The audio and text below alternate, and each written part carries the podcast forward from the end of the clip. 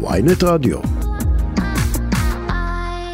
ועכשיו אה, לא מעט אירועים אה, חריגים אה, ואחרים התקיימו השבוע על רקע גל המחאות ויום השיבוש. נשאלת השאלה עד כמה המשטרה, שנמצאת פה באמת באחד האתגרים אולי היותר קשים שלה, פועלת כמו שצריך. אנחנו רוצים לדבר בעניין הזה עם ניצב בדימוס יאיר יצחקי, לשעבר מפקד מחוז ירושלים. שלום, בוקר טוב.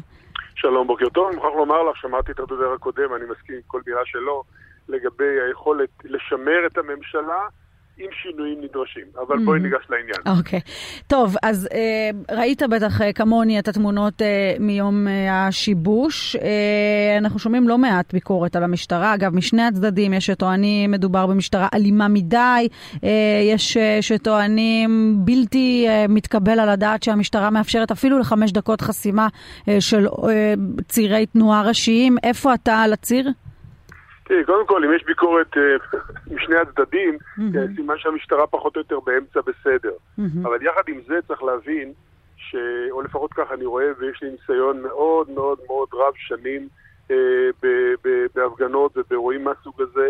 הייתי ארבע וחצי שנים מפקד מחוז ירושלים, טיפלתי בין שתיים לשלוש הפגנות ביום. שמאל וימין. עכשיו, אה, טבעם של הדברים האלה ללכת ולהידרדר.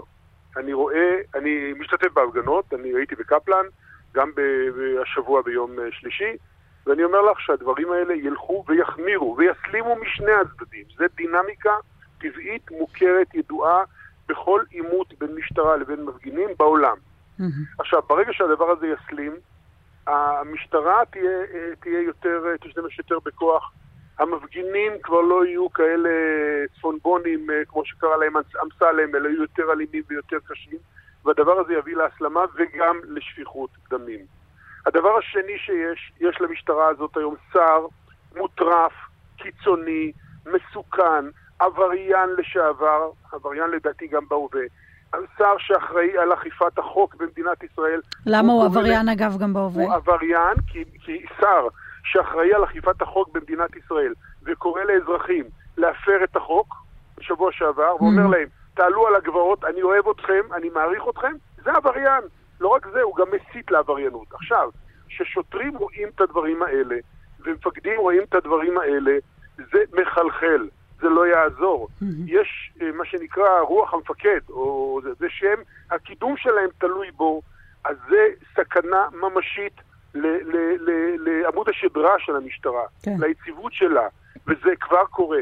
במשטרת ישראל היום 11 ניצבים פרשו, מתוך 20, 20 וכמה ניצבים, 11 פרשו, ואני אומר לך שפרשו הטובים, האנשים הטובים, הם לא מדברים. יש, עמי יש אחד דיבר, כל היתר לא מדברים, ולכן אנחנו נמצאים במצב שהמשטרה עשויה להידרדר למקומות שלא תוכל לשרת את מדינת ישראל ואת התושבים שלה. Mm-hmm. ואני מתריע בפני העניין הזה.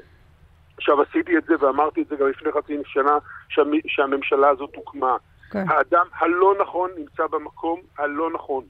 אה, זה אה, אה, בן גביר. Mm-hmm. ולכן ראש הממשלה צריך להתעורר ולהזיז אותו מתפקידו, לתת לו תפקיד אחר בממשלה. אני לא כן. מאמין שיזיז את הממשלה בגלל העניין הזה. כי אין לו אלטרנטיבה, אמר את זה הדובר הקודם ואני כן. מסכים איתו לגמרי. אני רוצה לשאול אותך, יאיר יצחקי, לגבי החסימות, דיברנו של עורקים ראשיים, שיבוש הסדר, הסדר הציבורי בנתב"ג בכלל, עד כמה המשטרה, בניסיון שלך, צריכה ויכולה להכיל אירועים מהסוג הזה? תראה, אני לא מכיר הפגנות שאין בהן שימוש של הסדר הציבורי. חסימת כבישים, אנחנו רואים את זה עכשיו בצרפת, בהפגנות בצרפת, רואים את זה בהרבה מאוד מקומות. זה כאילו בילדין, אתה מאפשר הפגנה, אפילו הפגנה נגיד ברישיון, בתיאום המשטרה חוסמים אזורים, חוסמים צירים. אה, הדבר הזה קיים, קורה, והמשטרה צריכה להכיל את זה. אה, חלק גדול מאוד מהעניין זה באמת הידברות בין... גם, גם אם אזרחי ישראל סובלים מאוד... אה, בוודאי, בוודאי. תראי, אני הייתי מפקד מחוז ירושלים ארבע וחצי שנים. Mm-hmm. את יודעת כמה תושבי ירושלים סובלים מהדבר הזה? Mm-hmm. עכשיו, עזבי רגע הפגנות. כל ראש ממשלה ונשיא שמגיע חוסמים להם צירים ומפריעים להם לתנועה ולא נותנים להם לנסוע. זה חלק מהתנהלות אה, של מדינה, בוודאי מדינה דמוקרטית. זה חלק מהעניין. העניין הוא שהשלטון מלמעלה, שחלק גדול מאוד מהדברים, מהדברים תלויים בו, ביכולת שלו למנוע, לצמצם, לראות מה, מה, מה העילה, מה הרקע. למשבר שבגינו אנשים מפגינים. ואני רוצה לומר לך כך, אני שירתתי תחת ממשלות ימין, תחת ביבי נתניהו הרבה מאוד שנים, ב-96 עד 2000, תחת ברק, הייתי גם פה וגם פה, אה, אף פעם לא הייתי מזוהה פוליטית. ואני שואל אותך ואני שואל את המאזינים. לפני שנה וחצי הייתה פה ממשלת ימין. מה לא היה בסדר במדינת ישראל? למה היה צריך את הטירוף הזה שאנחנו נמצאים בו בעניין של החקיקה המשפטית? עכשיו, אומרים היום פוליטיקאים, אה, זה דברים מינוריים, זה לא שינויים, הדמוקרטיה... אז אם זה באמת מינורי, תעזבו את זה. למה צריך את זה? למה צריך שהדבר הזה שקורה... כי הם אומרים שזה פצע ימני שככה אה, אה, הוא תוסס בתוך ההוויה הימנית הרבה מאוד זמן, והגיע הרגע למשול ב... ב... אני לא רוצה להיכנס לוויכוח אם זה באמת פצע או לא פצע, אני יודע שני דברים. א', צריך כל דבר שאתה עושה וכל מהלך שאתה מבצע, צריך לראות מה המחיר שאתה משלם עליו. ראינו את זה נגיד בהחלטות בג'נין, איזה פעולה תהיה שם, השיקול של חיי אדם, חיי חיילים, בוודאי היה שם, והחליטו לעבוד ככה וככה וככה. אז צריך לראות מה המחיר. אנחנו רואים איזה מחיר אנחנו משלמים. אנחנו משלמים מחיר של קרע בעם, קרע בעם, בין ימין לשמאל, בתוך משפחות, בתוך, בתוך, בתוך חברויות, כן. בתוך חברות, זה, זה קרע שיהיה קשה מאוד לאחות אותו. טוב, אתה יודע, שני צדדים למטבע הזה, כי הצד השני יגיד לך, מאה אחוז, אתם אה, לא מקבלים את אה, תוצאות הבחירות, אתם אה, לא מאפשרים לימין למשול, אתם רוצים ימין מסורס, אבל זה כנראה ויכוח אחר. אני, אני כן רוצה לשאול אותך, אפרופו, אתה אומר, המשטרה צריכה לפעמים כן להכיל הפרות סדר, חסימת צירים, גם את העניין בנתב"ג. אני מניחה שאתה כן שלם גם עם עמדתה של היועצת המשפטית לממשלה, שנתב"ג הוא שטח ציבורי וחופש הביטוי חל גם בתחומו. אה, אבל לגבי מכתזית למשל, גם נושא שהתעורר אה, השבוע לא מעט, רימון הלם מהסוג שראינו בסיבוב הקודם, מתי לגיטימי להשתמש באמצעים האלה? האמצעים האלה הם אמצעים לגיטימיים, זה נקרא באנגלית non-deadly weapons, זאת אומרת זה נשק שלא גורם למוות, לא, לא גורם, הוא, זה כמו כדורי גומי ודברים מהסוג הזה, הם לגיטימיים. כמובן השימוש בהם צריך להיות במינון הנכון ובעיתון הנכון ובאישור. לכל אחד מהכלים האלה יש, יש אה, אה, כללים איך ומתי משתמשים.